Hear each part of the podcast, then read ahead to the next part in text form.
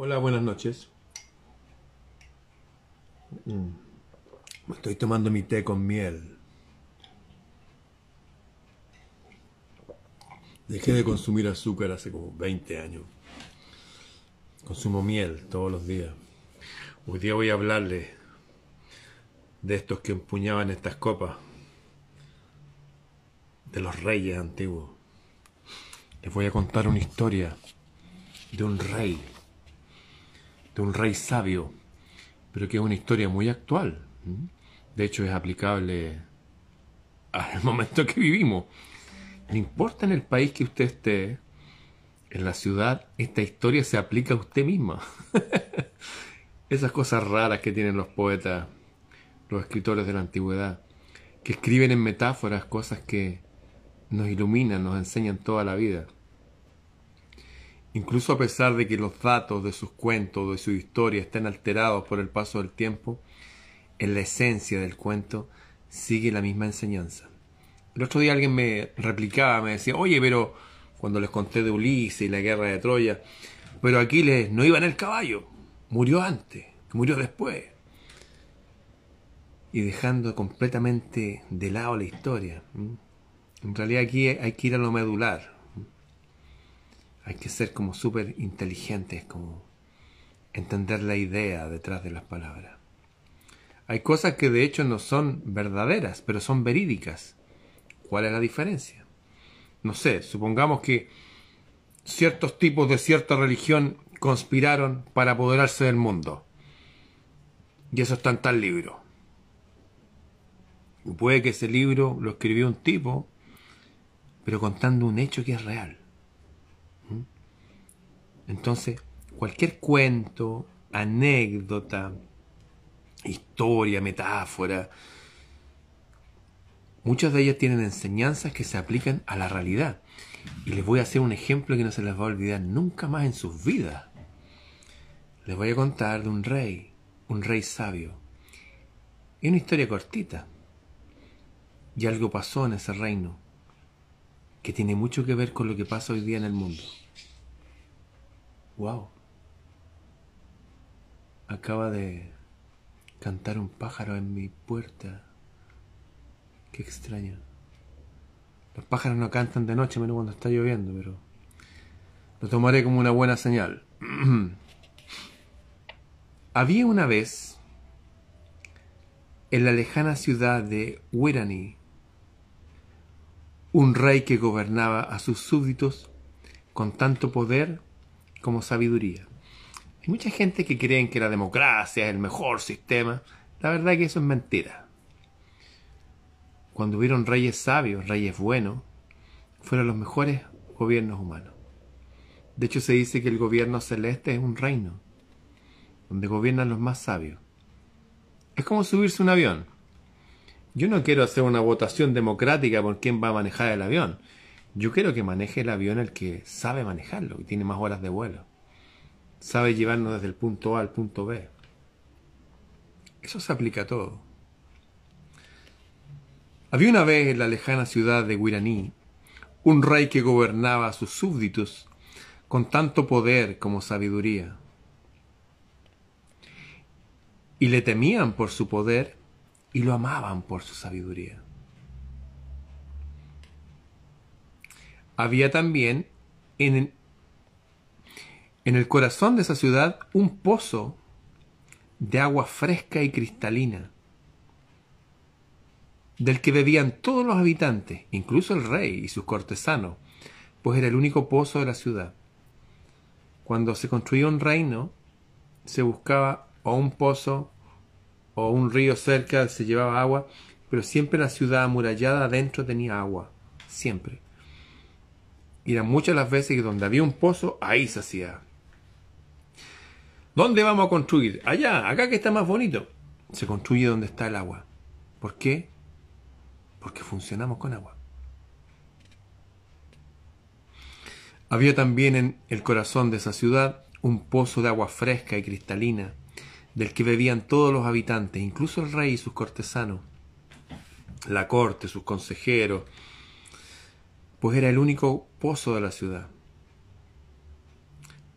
Pero una noche cuando todos dormían, cuando todo estaba en calma, una bruja mala entró en la ciudad y sacó una botella extraña. La abrió guardando distancia y echó siete gotas de un líquido extraño al pozo. Vertió siete gotas de un misterioso líquido en el pozo, al tiempo que decía, desde este momento, quien beba de esta agua se volverá loco.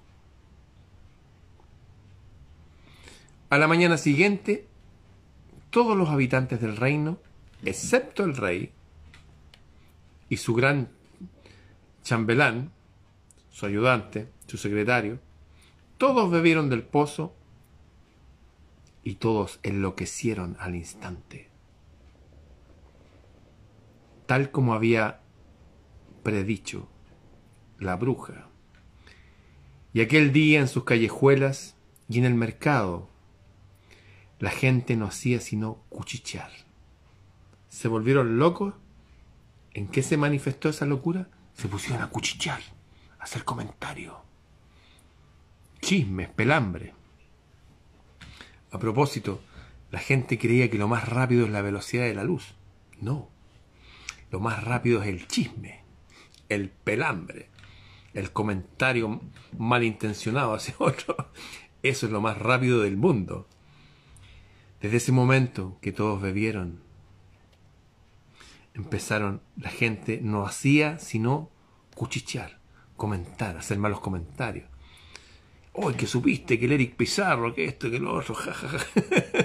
la gente empezó a, comentar, ¡Uy, que esto! Empezaron a hablar mal. ¿Y qué decían?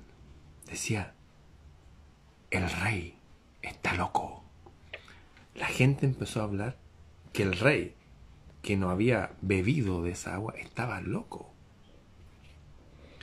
Nuestro rey y su gran chambelán perdieron la razón. Y a eso agregaron, no podemos permitir que nos gobierne un rey loco. Debemos destronarlo. Aquella noche, el rey ordenó que llenaran con agua del pozo una gran copa de oro. Le dijo, tráeme agua en mi copa. Y cuando se la llevaron, el soberano ávidamente bebió y pasó la copa a su gran chambelán, para que también bebiera. Y hubo un gran regocijo en la lejana ciudad de Guiraní, porque el rey y el gran chambelán habían recobrado la razón. Eso parece un cuento nomás, ¿cierto? ¿Y qué tal que si realmente hoy día no nos gobernara la razón, nos gobernara la locura. Y que esa agua que nos dan de beber, eso que nos alimenta por dentro, es todo aquello que nos está alimentando a través de la información, de los medios de comunicación, de las noticias y de todas estas medidas que están haciendo todos los gobiernos del mundo, porque están tan preocupados por nuestra salud y por la de nuestros hijos. Así que tienen preparados fábricas de cosas para inyectarle a todo el mundo. Y no como antes, que eran un par de veces cuando uno nacía, con suerte. No, sino que hasta 5, 10, y ya se habla hasta de 50 dosis de distintas cosas en una vida. ¡Wow! Así que cuando vemos estas cosas, eso por hablar solamente del sistema de salud que hablar de la educación. Están tan preocupados que nuestros niños aprendan bien y los bombardean con dogmas y cosas. No, que ahora el hombre y mujer no se sabe. No se saben, tienen que elegirlo. El ser hombre y el ser mujer es una costumbre. No es biológico, es una costumbre. Y lo están enseñando. Y se lo están enseñando a los niños de los pueblos, de los barrios, de los campos. Primero acá en nuestros países, Latinoamérica, donde estos engendros financiados por el lado oscuro están más activos que nunca. ¿Y usted qué haría? Todos están bebiendo de una copa con veneno. ¿Usted bebería de la copa para, para ser parte del grupo? ¿O se mantendría parte de eso? Piénselo. Bien. Quería hacerlo reflexionar en eso porque siguen llegando noticias que no las voy a comentar ahora porque es tarde. Pero mucha gente está como entregándose, entregándose a lo que dicen las grandes autoridades políticas y religiosas que están coincidiendo todos en lo mismo, incluso algunos líderes New Age, sí, algunos niños índigos del otro lado de la cordillera, aconsejando que por amor, por amor, por amor tenemos que llenarnos nuestra sangre, nuestros genes de basura, por amor. Me acuerdo que por amor mandaban a sus hijos a las primeras cruzadas, la cruzada de los niños. Por amor los enviaban. Ellos amaban tanto a Dios y a sus hijos que los enviaban a la guerra. El problema aquí es que no hay una, un pozo de agua envenenado.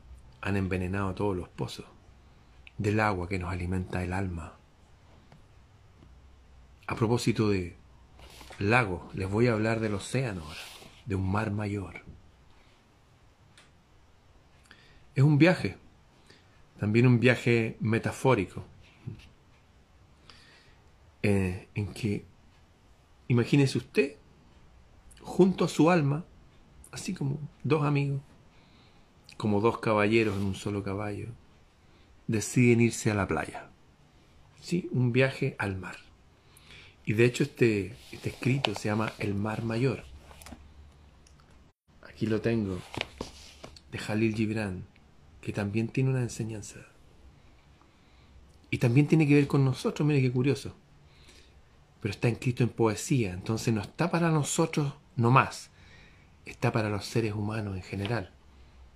Como esta alegoría del pozo y del rey, que se aplica incluso en estos días en que ya Pocos reyes hay, los que hay no tienen poder realmente.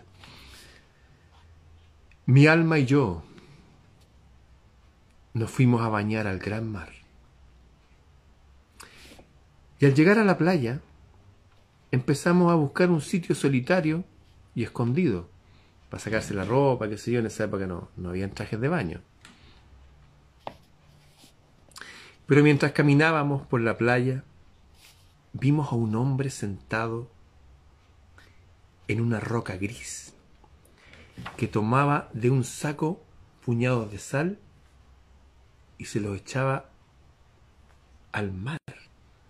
Un hombre echándole sal al mar. Imagínense la imagen.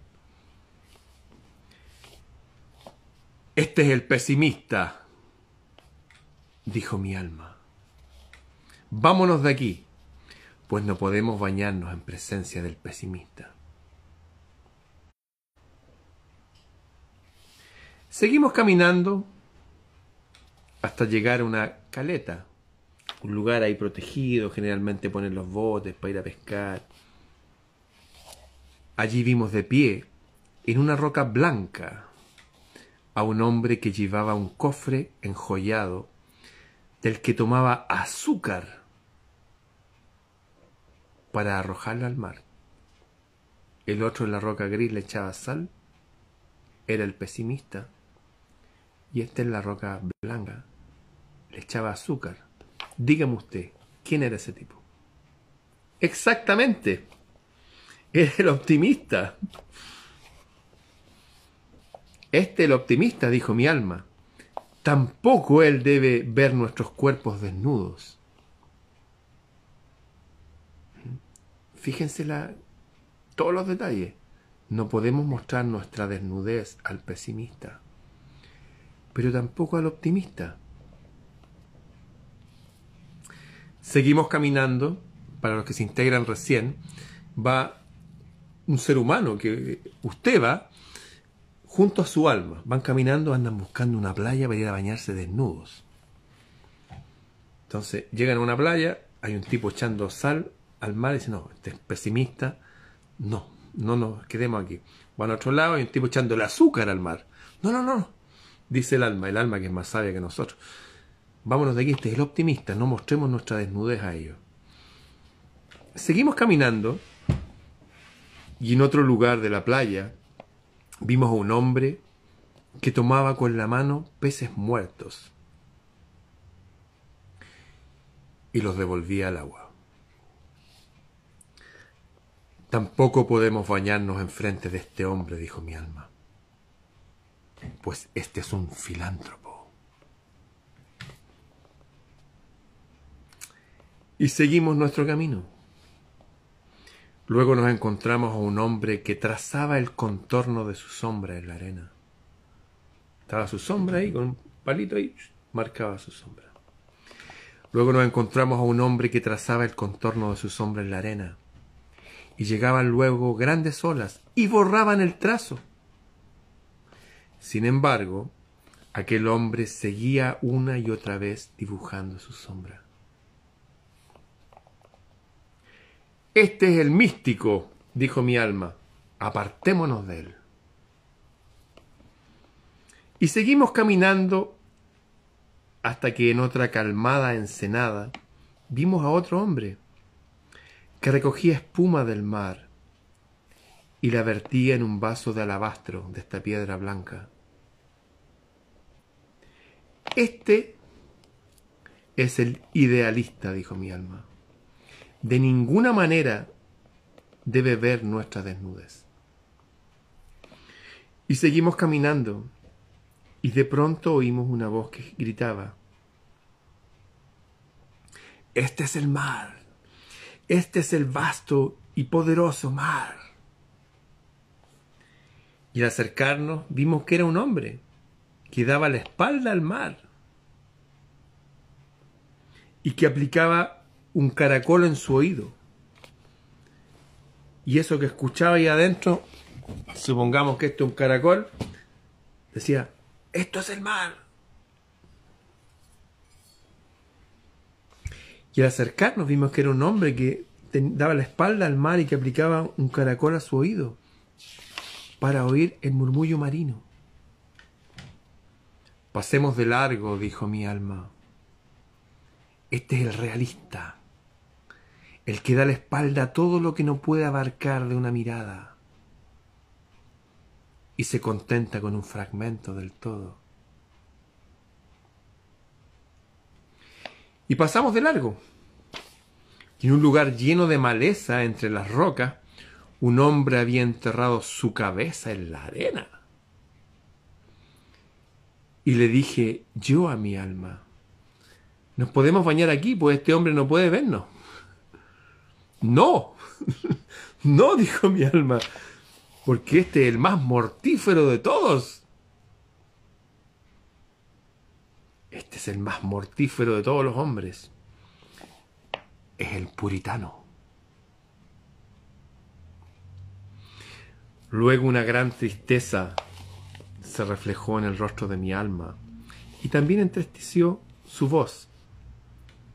¿Y saben lo que dijo mi alma? Me dijo, vámonos de aquí pues no hay ningún lugar solitario y oculto donde podamos bañarnos. No dejaré que este viento juegue con mi cabellera de oro, ni dejaré que este viento acaricie mi seno desnudo, ni que esta luz descubra mi sagrada desnudez. Y luego abandonamos aquel mar para ir en busca del mar mayor. Esto se puede ver de varias formas. El primero, ¿se acuerdan? Era el que le echaba sal al mar el pesimista. Y a veces uno desnuda su alma y abre su atención para recibir la intención de otro. Y nosotros con toda nuestra buena intención abrimos nuestro pecho. Y el otro, queriéndolo o no, nos inocula su veneno, su forma particular de ver la vida. Por eso los grandes avatares hablaban de, oye, cuidado, Ustedes están como ovejas en medio de lobos, tienen que ser astutos. Hay gente con mucha franqueza nos habla desde sus tristezas y sus penas y de su pesimismo. Pero si nosotros recibimos todo eso, nos quedamos presos de eso, quedamos inoculados con eso. ¿Mm? Recuerdo ese viejo cuento, muchos lo han mencionado, del escorpión y el sapo, que había un río y en una orilla había un escorpión. Y justo esa orilla estaba lleno de piedra y pedregales, qué sé yo.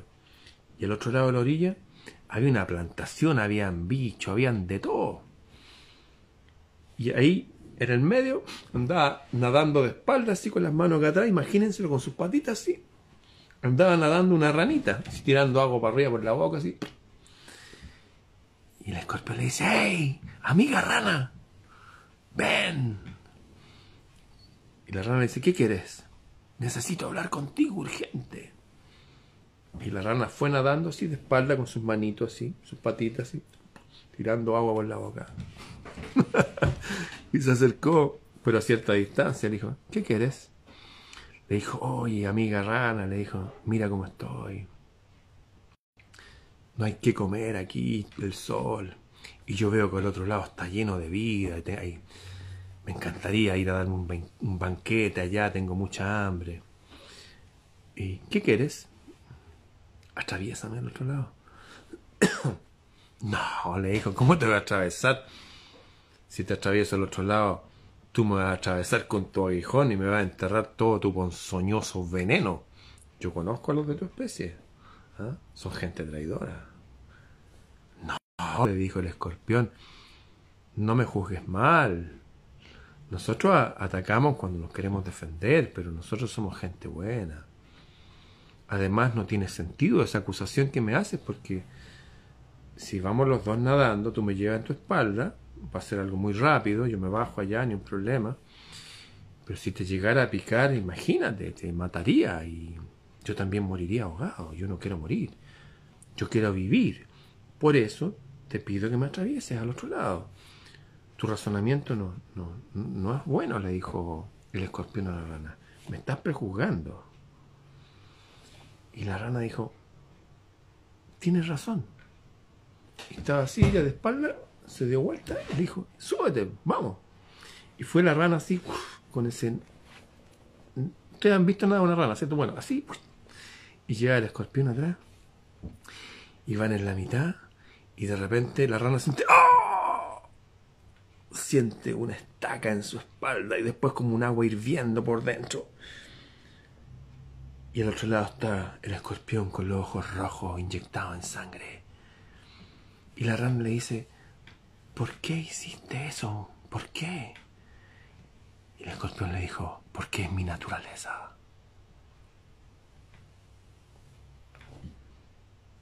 Eso lo he vivido toda la vida desde que soy niño. Toda la vida. Y lo vi con mi papá, con mi mamá, con otros uno de buena onda, oh, vamos, te voy a ayudar, y que se jajaja, vamos a hacer una tribu más grande. Y después, ¡uh! ¡Wow! Eso existe, existe de verdad. La gente dice, oye, no, pero es que, eh, es que el espejo, tú reflejas eso en el otro, entonces... Hay un montón de oratorias New Age ahora. No funciona. uno guarda distancia. No es que los tenga por enemigo a la gente, pero si estamos en un camino y queremos mejorarnos nosotros mismos y vamos abriendo nuestra desnudez y nuestro pecho a todo el que aparece, les aseguro que no vamos a llegar muy lejos. Hay que ser sabio, hay que ser astuto. Si usted empezó con su camino de un corazón tranquilo, un alma fuerte, empezó a hablar con el cielo, y siente que su vida está un poco mejor ahora. Le aseguro que no están todos en lo mismo allá afuera. Camille Flammarion decía que habían, por aquí tengo el dato, bueno, pero hablaba que era como el 75% de las personas no están pensando, no están haciendo nada por su vida. Nada es nada. Cero. Lo mismo hablaba este psicólogo famoso. Les voy a leer lo que decía Flamarión literalmente, aquí lo tengo. Estos son mis apuntes del, del libro Lo desconocido de Camille Flammarion, presidente de la Sociedad Científica de Francia, una persona muy potente, muy espiritual, que a los 14 años escribió el libro que se llama La atmósfera. Gustave Le Bon, el, el psicólogo que escribió el libro que decía que la gente no está pensando. Los, los experimentos de Milman hablaba que el 80% de las personas incluso no solamente se van a hacer daño a sí mismos, le van a hacer daño a otros, porque no están pensando. Prefieren seguir con la masa. Si todos tomaron agua del pozo envenenado, démosle.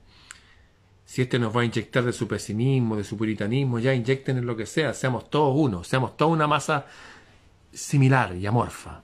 No funciona así. Así funcionan los pueblos que han sido dominados por líderes déspotas, como la China comunista, que asesinaron a 60 millones, según cifras oficiales, para formar ese imperio que nos da toda nuestra tecnología, pero que tiene a su pueblo esclavo ahí, asesinaron a 60 millones de personas. ¿Por qué? Por ser individuos, por no ser hombres masa. 60 millones. Asesinaron a toda la población de Argentina y Chile. Esto decían algunos de los hombres más sabios de la tierra. Siempre ha habido personas que han preferido la ignorancia al saber. ¿Usted cree que todas las personas quieren saber? ¿Que todos son filósofos que aman la sabiduría? ¿Que quieren aprender? ¿Que quieren ser virtuosos? ¿Que quieren ver sus vicios y dejarlos de lado? Si usted cree eso, usted está equivocado. Siempre ha habido personas que han preferido la ignorancia al saber. ¿Por qué? Personas que no tienen costumbre de pensar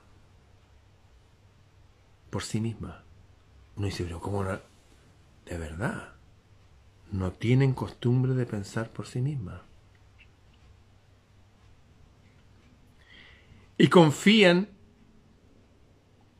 lo que de buena fe su propio razonamiento le ve en otros más locuaces. Dice, ah, no, es que yo pienso como él. Yo creo en este otro. ¿ah? Por eso que se invierten tantos millones en la propaganda de los partidos políticos. Para permear la psiquis de los que no piensan. De tanto repetir una imagen. Por eso se hacen imágenes, infografía, póster, como se llaman. Y se pegan ahí en las calles para permear la psiquis, porque la gente no piensa. La gente es influenciada por imágenes e información. Así funciona. Siempre ha habido personas que han preferido la ignorancia al saber. Personas que no tienen costumbre de pensar personalmente y confían lo que debiera ser su propio razonamiento a otros más locuaces. En vez de confiar en su propio razonamiento, no. Por eso siempre, oye, ¿qué opina usted de esto? ¿Usted leyó esto? Vea este video, a ver, dígame usted qué opina.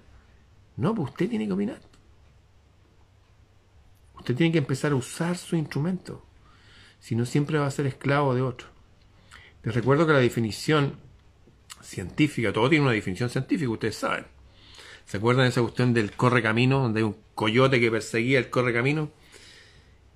Y salía el coyote corriendo, decía Famelus, y lo describían en latín. ¿Sabe cuál es la descripción científica de un hombre o una mujer? Homo sapiens. ¿Qué significa hombre o mujer sabio? ¿Usted cree que todos los hombres y las mujeres son sabios? No. Hay mucha gente que no le interesa, que le interesa ganar dinero nomás le interesa tener unas zapatillas de marca o les interesa desconectarse de la realidad a través de las drogas, de la televisión, de los juegos. Personas que no tienen costumbre de pensar por sí mismas y confían lo que de buenas, de lo que debiera ser su propio razonamiento a otros más locuaces. Esto lo dice una de las personas más sabias de la tierra, Camille Flammarion. Algunos lo conocen por una imagen de uno de sus libros, en que hay una cúpula, y dentro de la cúpula está el sol y las estrellas, y hay un hombre saliendo de la cúpula hacia afuera. Dentro de la cúpula hay un árbol, hay pasto y hay animales, y el hombre está mirando hacia afuera de la cúpula y ve unos engranajes. Ah, por eso llamamos también a nuestras cosas que estamos haciendo en Argentina free-dom, libres del domo, ver más allá de esta realidad impuesta. Personas que no tienen costumbre de pensar por sí misma y confían lo que debiera ser su propio razonamiento a otros más locuaces. Nuestra pobre especie humana tan ignorante de todo y cuyas horas pasan en general tan estúpidamente. Lo dice uno de los hombres más sabios de la tierra.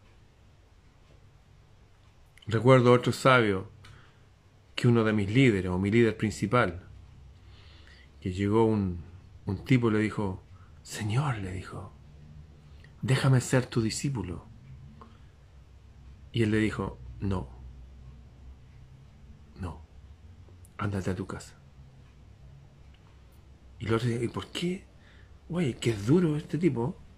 Dice, porque él sabía lo que había en el corazón de las personas. Es muy difícil encontrar a una persona de la nada, así de buen corazón y que quiere y unirse. Y, no, como decía este tipo ahí en, en esta alegoría del mar, uno tiene que ir, uno tiene que ser como un niño en cuanto a la fe, el creer, qué sé yo, pero en este mundo de adultos hay que tener mucho cuidado. Yo he visto morir gente a harta gente. He visto a gente perderlo todo. Yo mismo he sido engañado un montón de veces. Por ir con mis lentes rosados, como me decía un primo mío que murió hace poco. Tratando, creyendo, ah, yo siento esto, quiero esto, todos ando más en la misma. No. Los mismos tipos que hacían negocio con los huesos santos y los pedazos de la cruz de Cristo, que hay varias toneladas de esas maderas, engañando a la gente, o las píldoras de vida del doctor Ross, unas píldoras que servían para todo. Todavía tengo un frasco por ahí. Esa misma gente está ahora. Existe aquí. Nuestra pobre especie humana, tan ignorante de todo, y cuyas horas pasan en general tan estúpidamente. Las tres cuartas partes de la humanidad viven sin pensar por ellos mismos. Lo dice uno de los presidentes de la Sociedad Científica de Francia del siglo XIX, autor de varios libros.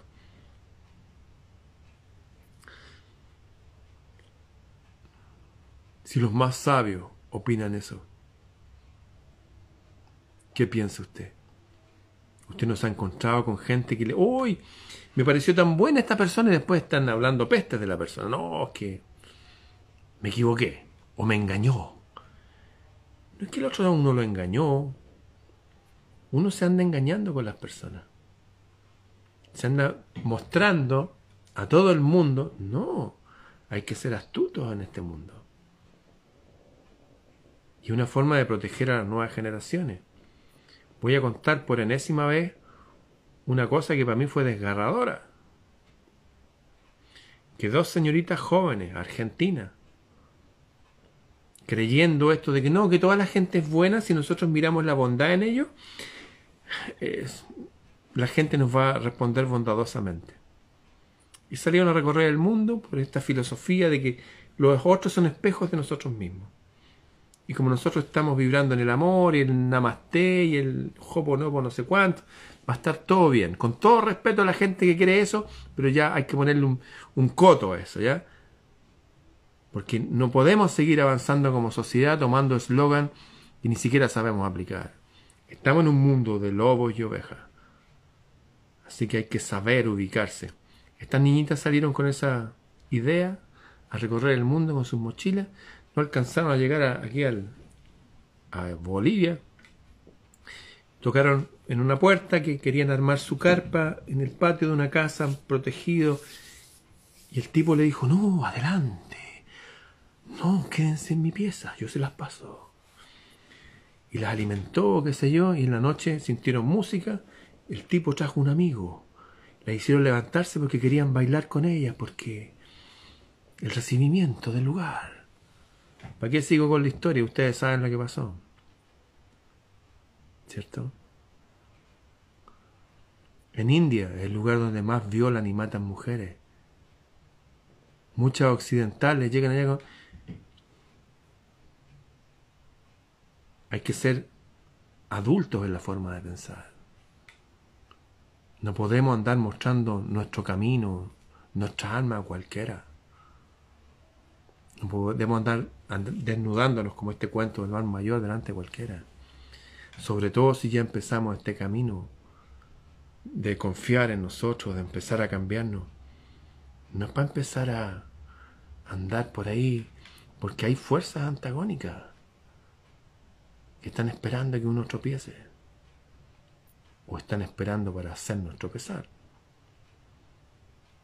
Por lo tanto, es muy sabio entender de que sí, en este momento una bruja mala, o un ejército de brujos y brujas malas, o un ejército de demonios, llenaron todas las copas del mundo con un veneno que no nos hace ver la realidad. Y que nos hace pensar que la mayoría tiene la razón. Como la mayoría dice que nuestros hijos pueden elegir su sexo, entonces pueden elegir su sexo. Como la mayoría dice que los hombres que, bueno, que se dicen que son mujeres pueden competir en boxeo con las mujeres, no importa que las maten a golpe. Están pasando locuras mayúsculas en el mundo. Están haciendo quebrar el planeta. Están la inflación se disparó no solamente en Argentina, en Chile, en Alemania se Están haciendo que todo el mundo beba de una copa de locura y se sienta que todo es normal. Y no es normal. Y a estos niveles las personas que se tratan de unir está llenos de personas con su excesivo optimismo, abrazos de luz, su excesivo pesimismo, no, no hay nada que hacer, hay que tirar la bomba y ya, que nos muramos todos. Y de entre esos dos, toda una gama de gente, están los puritanos que esconden su cabeza. no perdamos el tiempo, avancemos. Recuerden, la vida es individual y de ahí en pequeños grupos. No es de individuos solos es de individuos que forman un colectivo mayor, virtuoso. La democracia fue formada por 72.000 individuos que cada uno individualmente tenía una educación superior y tenían como modelo a los dioses del Olimpo. Entonces, con ese base de gente crearon la democracia de Pericles y su institución y todo eso que nos rigen hasta ahora. Y duró un rato nomás. Después vinieron el grupo de los 300, que eran 300 ricos que dijeron, oye, no, no eran ni sabios, no eran, no. Y los eliminaron. Así que, hacer astuto, entender que no estamos en un mundo de... No estamos en nuestro reino aquí. Pero sí podemos vivir nuestro reino con nuestros amigos, con nosotros, podemos compartir con nuestras copas con agua pura. ¿no? Celebrar, pero no beber de las aguas envenenadas que nos están ofreciendo por toda vía posible. He tenido que decirle a mucha gente que no me envíe más malas noticias. No necesito más el veneno que nos están dando. Yo tengo, puedo ver las noticias por mí mismo. Yo estoy concentrándome de construir un arca. Un arca. Un lugar de refugio, un castillo una conexión con el reino celeste. Y eso exige también ser astutos. No andar desconfiando de todo así. La idea es no andar así, confiando en todos. Me acaban de invitar ahí que vaya a juntarme con unas personas de la ovnilogía. No, ya no estoy en esos temas, no. Está bien todo, pero tengo un reino que construir, tengo una tribu que cuidar. Ya no tengo tiempo para esas cosas. Ya pasó mi tiempo para andar investigando por dónde voy a ir. Yo ya voy avanzando ya. Estoy subiendo una montaña con muchos de ustedes. Cada uno por su sendero. Cada uno va por su sendero. Cada uno tiene que vencer sus propios escollos o piedras. Cuidado con el agua que bebemos lo que alimenta nuestras emociones, nuestra cabeza. y también con la gente que nos encontramos en el camino, que nos vamos a encontrar de todo, gente sincera, todo es gente sincera. Pero desde su sinceridad, como el escorpión al sapo, nos puede inocular aquello que no nos va a matar, pero nos va a retrasar, nos va a desviar, nos va a pasar, hacer pasar un mal rato. Tal vez para algunos sea lo que uno tenga que vivir para aprender ciertas cosas. Pero vivamos este mundo como adultos. Hay mucha gente que está feliz y me escribe, oye, ¿sabes qué? Mira, hice mi ritual de esto y dejé de fumar y todo esto, mira, y que mi hijo, que esto, que lo... Y gente realmente feliz. Y siempre pasa lo mismo, que pasa un rato después y, se caen por algo, ay, ¿qué pasó esto? Así que seamos astutos, seamos inteligentes.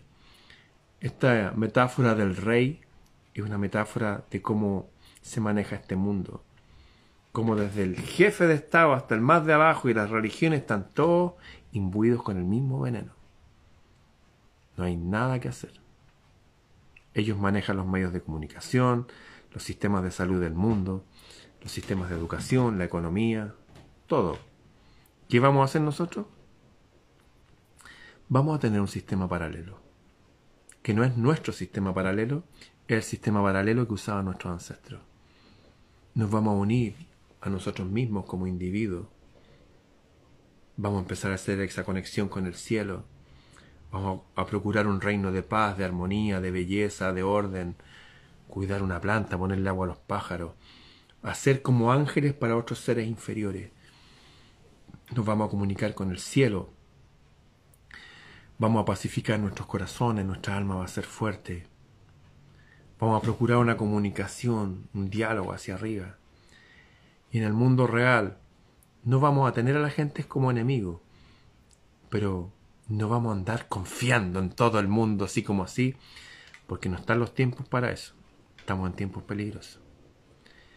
Bien, hacer la última conexión para arriba, entonces hablar con el cielo, pedir sobre todo paz, paz, paz, sabiduría y que de arriba nos guíen. Bien, que tengan un lindo dormir y un mejor despertar mañana. Hasta mañana.